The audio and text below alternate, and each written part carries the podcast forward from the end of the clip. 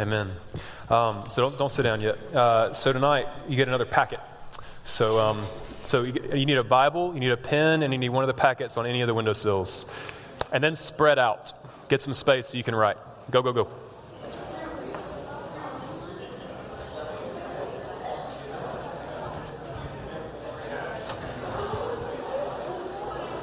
You need a Bible, you need a pen, and you need a packet, and you need some space.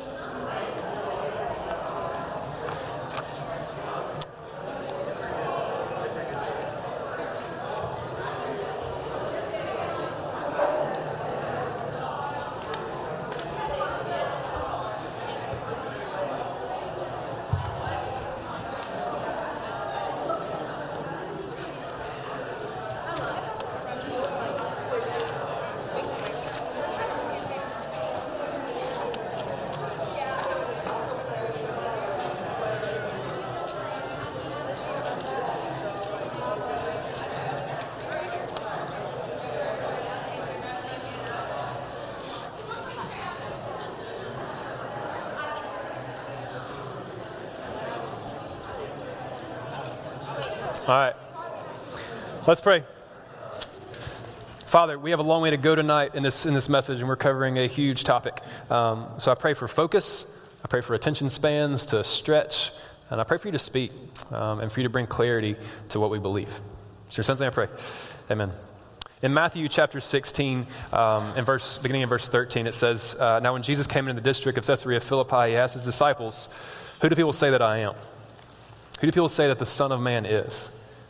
And they said, Some say John the Baptist, others say Elijah, others say Jeremiah or one of the prophets. Jesus comes up to his, his, his, disciples and he just asks them a very clear question Man, who are people, who are people saying that I am? I think that's a relevant question uh, even today. I think that, that Jesus could walk into the room and he could look at you and be like, hey, who are, I mean, who, people at Sparkman, like, who, who are people saying that I am right now? Like, at, at your school, I mean, the majority of people, who do they, what do they say about me? Or if, or if, I'm, you know, I'm hanging out with the Bob Jones people, what's, what, are, what are they saying about me over there?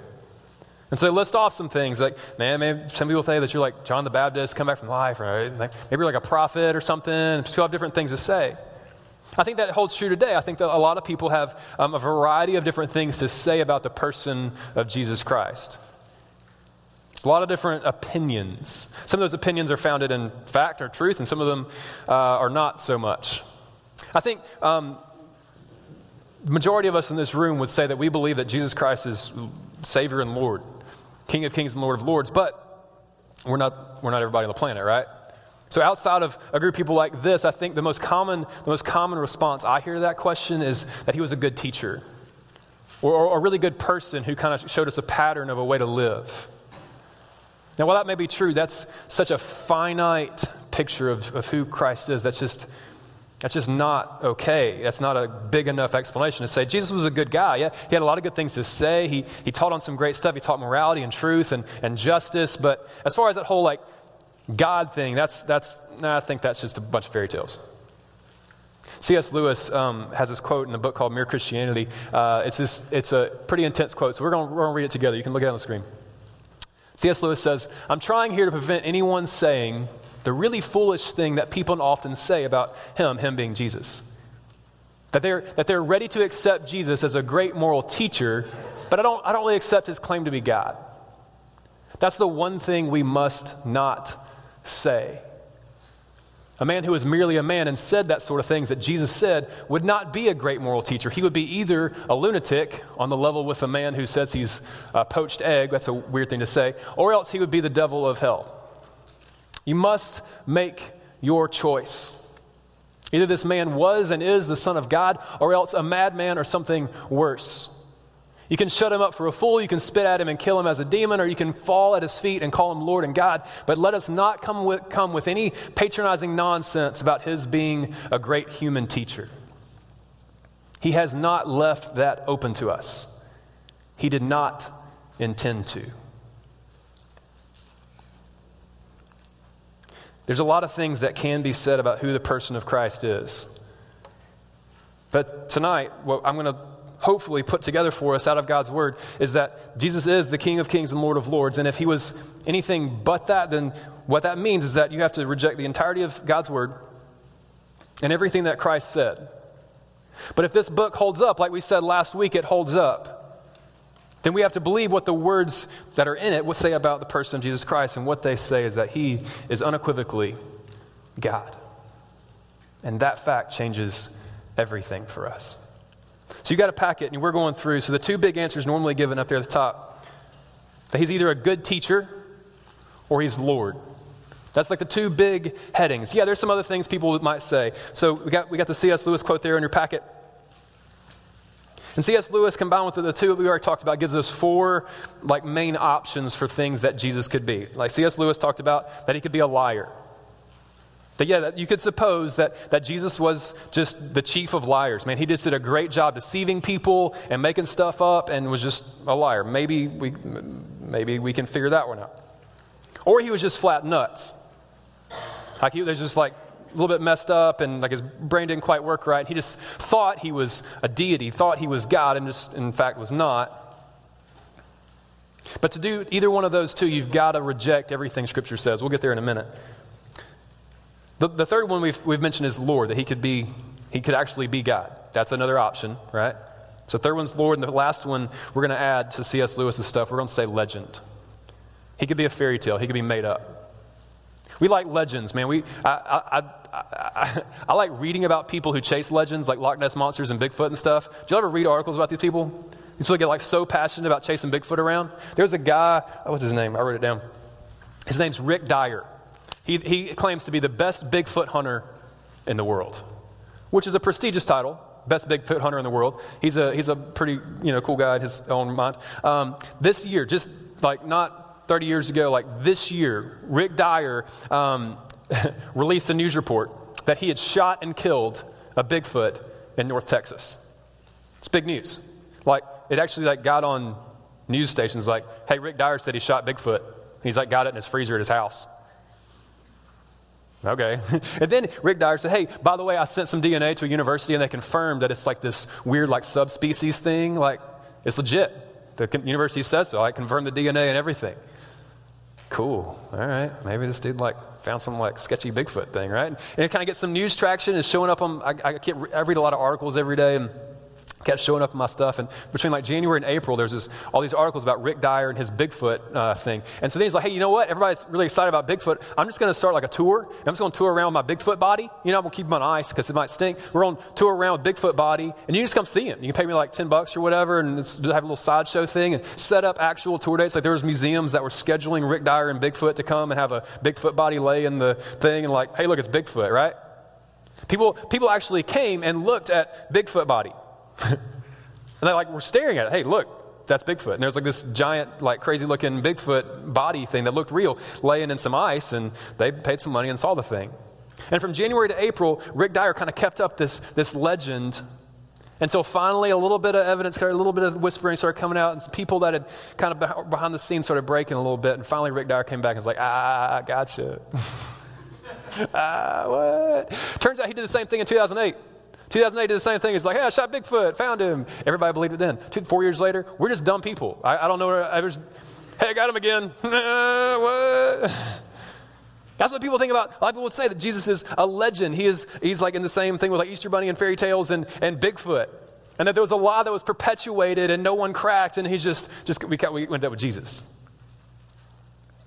If we believe that the Word of God is the Word of God, and last week I don't know if any of you walked away with anything to argue against it being the Word of God, but I sure don't have anything to say.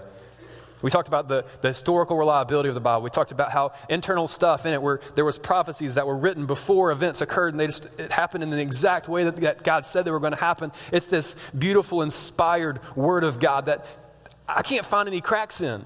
I haven't found anybody who can find any cracks in it. If we believe that this book is true, then we have to believe what it says about Jesus it to be true. So we got to know exactly what it says about him. Students, what you're going, I think that put that on your sheet. What you believe about Jesus will be determined by whether or not you believe the Bible is true. What you believe about Jesus will absolutely be determined by this. This is not something we're going to be able to build from some third party sort of evidence. This is not some this is not a belief structure that we can garner from other things. This is when we have to dig down into God's word and figure out exactly what it says about Jesus and hold to that. The person of Jesus Christ is the center pin, the, the cornerstone, the only, like the, the thing that matters most to our faith. And we've got to know exactly what God's word has to say about it. Because there's people out there that think that our God was a liar, that he was just flat nuts, or that he's a fairy tale, and you have to have something to say. When you walk into a college classroom and, and you walk in as a professing believer, and maybe you get into a conversation with a, with a teacher or another student, and they're, they're like, Really? You really don't think Jesus was, you don't really think, you don't, you don't think any of that miracle stuff is made up? Really? I want you to have something to say. I want you to have some, some truth from God's word where you don't just get swept away. You've got to know what God's word says about the person of Jesus Christ, who he is. I put four huge foundational passages in your packet. You got two pages full of text. There's only four passages. These are the four um, main Christological. Christological means uh, the ones that explain who Christ is. These are the four main Christological passages of the Bible that wrap up in the, in the shortest, most succinct detail who Jesus was. If you want to know who Jesus is, start with these four passages.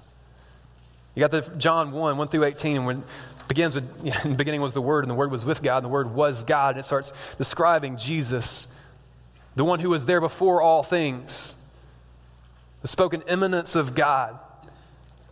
Down in 11 and 12, it says, But to all who receive him, who believe in his name, he gave them the right to become children of God. It sets him up as the Savior. In 14, it says, The Word became flesh and dwelt among us, that, that Jesus lived here among us, and we have seen his glory. Glory is the only Son from the Father, full of grace and truth. In 16, for, for from his fullness we've all received grace upon grace. In Philippians 2, 5 through 11, man, I, I, that's, that's one of my favorite passages in all the Bible. I highlighted the whole thing. i I probably shouldn't read the whole thing for time's sake, but I wish I could. In verse 6, it says that, that Jesus, who, though he was in the form of God, didn't count equality with God a thing to be grasped, but he emptied himself, taking on the form of a servant, being born in the likeness of men. And then goes on to say that he became obedient to the point of death, even death on a cross. These passages go on to explain exactly who Jesus was and, and what he came for. And in, in pretty specific detail. It takes these, these four kind of take the, the, total, the total picture of the Gospels, the four Gospels, and, and, and, and kind of zooms it in, in in a few sentences to kind of compact in who Jesus is. If you want to be able to explain who Jesus is and you want to have a couple of passages in your back pocket that you can kind of walk through somebody with or you can fall back on, these four are where you need to be. These are the four main passages I want you to look to. These might need to be ones that you keep in a note in your phone or, or something, like maybe a piece of paper in your wallet or your, I don't know what you need to do, but I want you to have these four passages available for you to use because they go a long way in explaining the person of Christ. Colossians 1, man, it's talking about all things being created through him, and for in him all the fullness of God was pleased to dwell, and through him to reconcile all things to himself. We talked about that a few weeks ago, and how he's the one who sustains all things. Hebrews 1 talks about how the, in the past that God spoke to us through prophets, but now he speaks to us through his Son, whom he appointed heir of all things, through whom he created the world. He's the radiance of the glory of God, the exact imprint of his nature, and he upholds the universe by the word of his power. And after making purification for sin, he right, sat down at the right hand of God. That's, that's huge language stuff. That's, I know when you read that, when you, you can't just glance through those as quickly as I'm reading it to you and you just absorb that. These are those passages you sit around and just stare at for half an hour and you're still like, man, I made it through like 14 words. Uh, it, these are the ones that the more, the more time you spend with these passages, the more depth that God shows you out of them. These are ones that I just want you to take home and, and work through and, and like meditate on, just think on. Now, what is God, what is God saying to me about this? What, is this? what do these four passages say about the person of Christ? But I did want to get, I want to break it down a little bit for you and give you some handles. So on the back page, flip over there. Look at all those blanks. Man, it's going to be good. We're going to break it into three, three main sections. First thing I want you to know tonight is that Christ is fully human. That's that first one. Christ is fully human. I've got verses all the way down through there. Some of them I'm going to read, some of them I'm not, just because we're not going to have enough time to do all of them, but we're going to do the best we can. How's that sound? So Christ is fully human. He's not a God who is far off, who like kept his distance from us. He came here and dwelt among us. It starts with the, the, whole virgin birth thing, like the Christmas. We're getting close to the Christmas time thing, man. We, we put the uh, passage on there where it was explained that Jesus was going to come through the birth of Mary, born just like every one of you were born. He's fully human. And it goes on that Jesus had a, uh, the next thing there, Jesus had a human body. He became tired. That's that, that's that third one. He became tired. That's John 4 6. says, uh, Jacob's, this is when he's saying by Jacob's well, and he says, So Jesus, wearied as he was from his journey, was sitting beside the well. It was about the sixth hour. He was just, he got worn out. Some of you come in, man, dragging from practice, or you just ran cross country or whatever, and you come in the greenhouse stinky and nasty or whatever. Jesus understood what it meant to be tired. He understood what it meant to wear out. The next one, he became, he got thirsty, man. Just that's John 19. After this, Jesus, knowing all was finished, said to fill the scriptures, I thirst. He's on the cross. He's thirsty. He's just, he's like you. He got hungry. It's the third one. And he died, just like all of us die. Luke 23, 46, when Jesus calling out with a loud voice said, Father, into my hands I commit your spirit. And having said that, he breathed his last. He had a human mind. He increased in human wisdom. That's Luke 2. Jesus increased in wisdom and stature and in favor with God and man. That's, that's, that's, that transitional verse going from when Jesus was a teenager to when he became an adult. They kind of skipped the whole adolescent stage. Increased in wisdom. Jesus had a human soul and he had human emotions.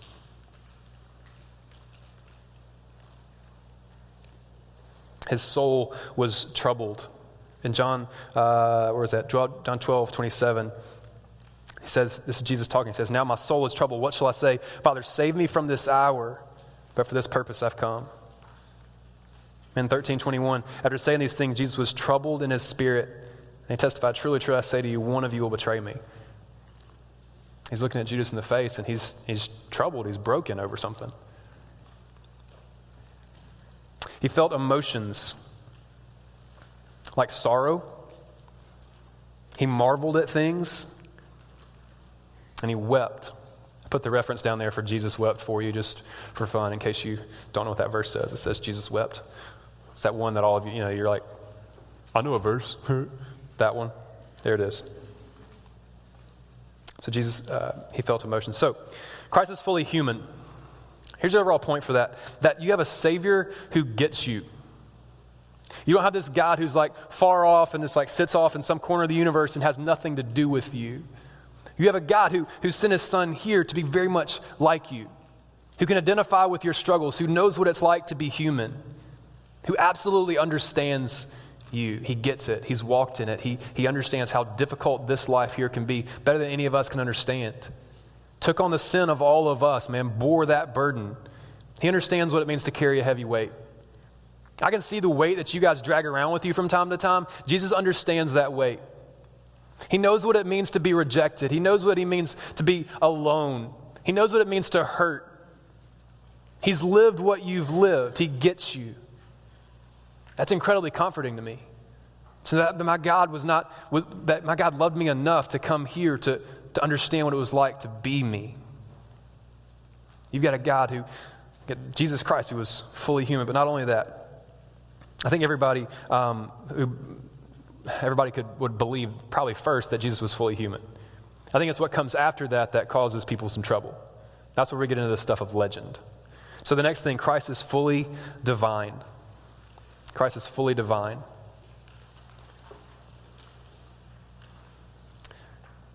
So that first one there, I put you a ton of references that are all direct claims. Right? Direct claims right there on A. Those are direct claims that, that Jesus was the Son of God, where the Bible explicitly says it. Either Jesus himself says it or, or another writer says it about Jesus. It's direct claims for Jesus being more than just a person. John 10 30, uh, that's where Jesus says, I and, the, I and the Father are one. 17 13, uh, Jesus says, In this eternal life, that they know you, the one true God, and Jesus Christ, whom you've sent describing salvation, putting Jesus on the same level as, as God himself. And then John 20, 28, Thomas answered him. This is when uh, Jesus has risen from the grave. He's, he's appearing to the disciples, and, and Thomas sees the holes in his hands. And Thomas falls on his knees, and it says, My Lord and my God. He didn't say, My great teacher. He didn't say, Hey, awesome prophet. Hey, fun guy to hang out with. He said, My Lord and my God. For us, I think that that's, that's got to be our response to the deity of Christ, that he is more than just a person, he is God himself. That, that commands, that demands a response from us, exactly like Thomas is in John 20, 28. When we fall down in front of him and say, My Lord and my God, it, it, it requires us to, be, to submit ourselves to that. So there's, there's, you can look all the rest of those up, man. There's, there's a lot of, that's not even all of them. That's just the ones that we, we put together this morning for you. Then John uh, 8.58, Jesus starts saying things about himself. He says, um, Before Abraham was, I am. Talks about John about his words in uh, John 1.15, which say that Jesus came before him. And then in C, I've got some stuff there for you about Jesus' divinity in action. Jesus' divinity in action, where he's actually doing stuff that only God can do. This goes back to what we talked about last week, where, where there was these prophetic things that, that writers wrote down through the inspiration of God's word, where God inspired them to write this stuff down, and then it actually happened just the way He said it did. We talked about that being proof of, of the Bible being more than just a book. So when Jesus does things that only God can do, that's proof of the deity of Christ. So um, we've got some, let's, let's look at these. So he, he taught with authority in Matthew 7, 28 and 29. They talk about the way that he taught that was unlike anybody else. He forgave sins. That's, that's Mark 2, 5 through 10. And Jesus, it says, when Jesus saw their faith, he said to this paralyzed guy, he said, Son, your sins are forgiven. That's a word that, that Jesus has spoken over a lot of us in the room who have, who have trusted him with our life, where he's looked at us, he says, Son, daughter, your sins are forgiven. And we've experienced the freedom of that. So he forgave sins. He claimed lordship over the Sabbath. He received worship. If he, I, think if, I think if Jesus was just a great teacher or a, a prophet of God, wasn't God himself, that would be incredibly um, heretical, I guess. I mean, you just don't let people worship you. You just don't. So if, if, if, Jesus is receiving worship, like in Matthew 14, 33 and 28, 9, and John 20, 28, if Jesus is allowing people to worship him and he's not God, then that's pretty bad. That's just pretty terrible overall. Talks about the miracles that Jesus performed uh, to testify to his deity in John 10 24. As it says, there's Jews gathered around him and said to him, How long will you keep us in suspense? If, if you're the Christ, tell us plainly. And Jesus answered them, I told you, and you don't believe. The works that I do in my Father's name bear witness about me. He said, You've seen me do all this stuff. How else are you explaining what I can do? How else are you explaining that the blind are healed, that the, that the paralyzed can walk? That people are restored, that people, I mean, brought Lazarus back from the dead. Like, how else? You think I'm just like good at magic or something? What are you doing? What other sign do you want? He's saying this to people, and, and the fact that it's recorded is that we're just like, I'm not, I'm not doing any more tricks for you. Like, what else do you need to see? The fact that that was recorded, man, points to the fact to me that, that those words were said, that this stuff happened. If someone was writing a story and tried to make this up, I think they just would have left that out. He's identified as a creator in John 1, in Colossians 1, and identified as the sustainer in Hebrews 1, where we looked at earlier. So we have this, we have this God who is fully human and he's fully divine. And you have a whole lot of work to do to go look at these passages and study these on your own. Tonight's a night where I wanted to resource you. I don't want to answer all the questions for you. So if the, the, down there at the bottom it says Christ is Christ is the Savior.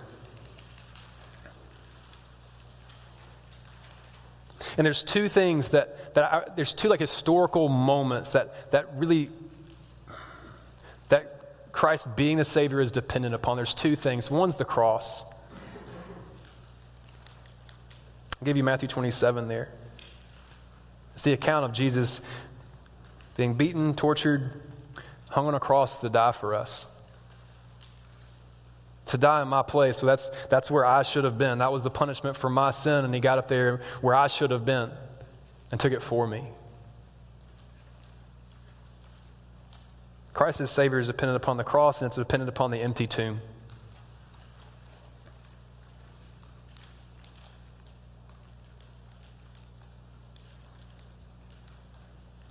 I love how the Bible handles the empty tomb. I love that it talks about specific people who saw it.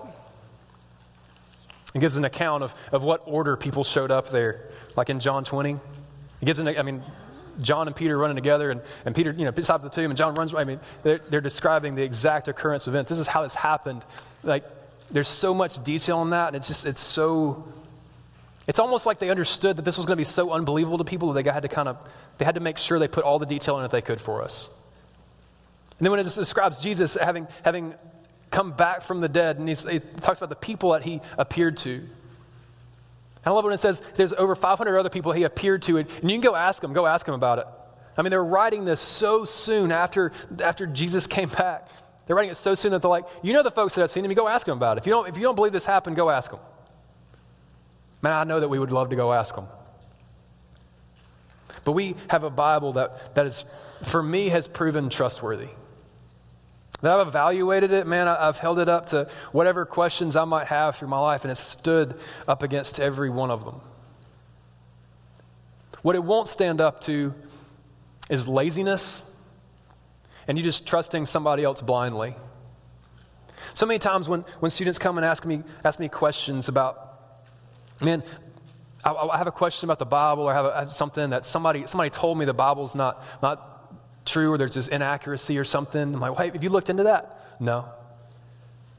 Okay. Are you going to? Well, I was just going to ask you about it. And that's great. I mean, I'm glad that you came and asked me about it. I'm glad you asked your small group leaders. But man, if, if you're willing to have a conversation with a friend or somebody who's a detractor of, of God's word or a detractor of your God, it seems like you would be the one who would take the initiative to go and do something about it. I want you to be so well informed on this stuff that you're the one who can have something to say. That when someone calls, calls you out, like, you really believe that? Yeah. And there's no fear there anymore. You're not afraid of somebody asking you a tough question about your faith because you actually have something to stand on. You have to do enough work to have something to stand on, or you will be wiped away. That was so many of my friends in college, man that didn't, didn't have a strong foundation. And then when difficult questions were asked of them, they didn't have anything to say. And then the embarrassment of that, say, hey, I've been a Christian for 10 years now. I'm a freshman in college. I should know this stuff. I'm so embarrassed that I'm not going to go ask anybody. You know where their faith is now? Because I don't. It got real bad real fast for a lot of my friends, and those aren't people that when I go back to Tuscaloosa and we go to trash parties or you know, uh, elephant thing, white elephant trash swap party with our friends from high school and stuff. There's people there that, that were in my student ministry growing up who never, who never invested themselves in understanding what they believe and being able, being able to defend it and articulate it well. And I, I mean, if, if we're just talking and hanging out these Christmas parties, I'm like, hey, you guys, you guys going to church anywhere? No, no. We've kind of been out for a while, and you know, is, we're busy. We're busy, you know. You can kind of see this dullness come over them it's almost as if they're, they're thinking back in their head that time when that, that biology professor put something in their head that they couldn't respond to. And instead of doing something active and going and figuring it out, they just got lazy and just assumed they were right. And they traded their relationship with God for emptiness because of their laziness. Don't let that be you. Students, by the authority of God's word, I want to tell you tonight that Jesus Christ was more than a person, He was God Himself. That he came into this place to, to live a perfect life and to give himself up for your sins so that you could be forgiven. If you'd trust him, that you'd accept that gift, that he'd wipe you clean, that he'd restore that relationship with God that you were intended to have from the very beginning.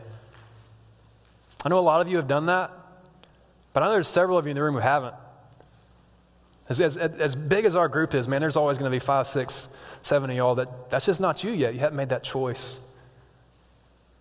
I would, I would beg of you, man, before you leave here tonight, come and talk to me or a small group leader or just tell one of your friends, say, what's this whole Jesus thing about for real? Just can we talk about this? No one's going to pressure you into anything. We just want to answer questions for you.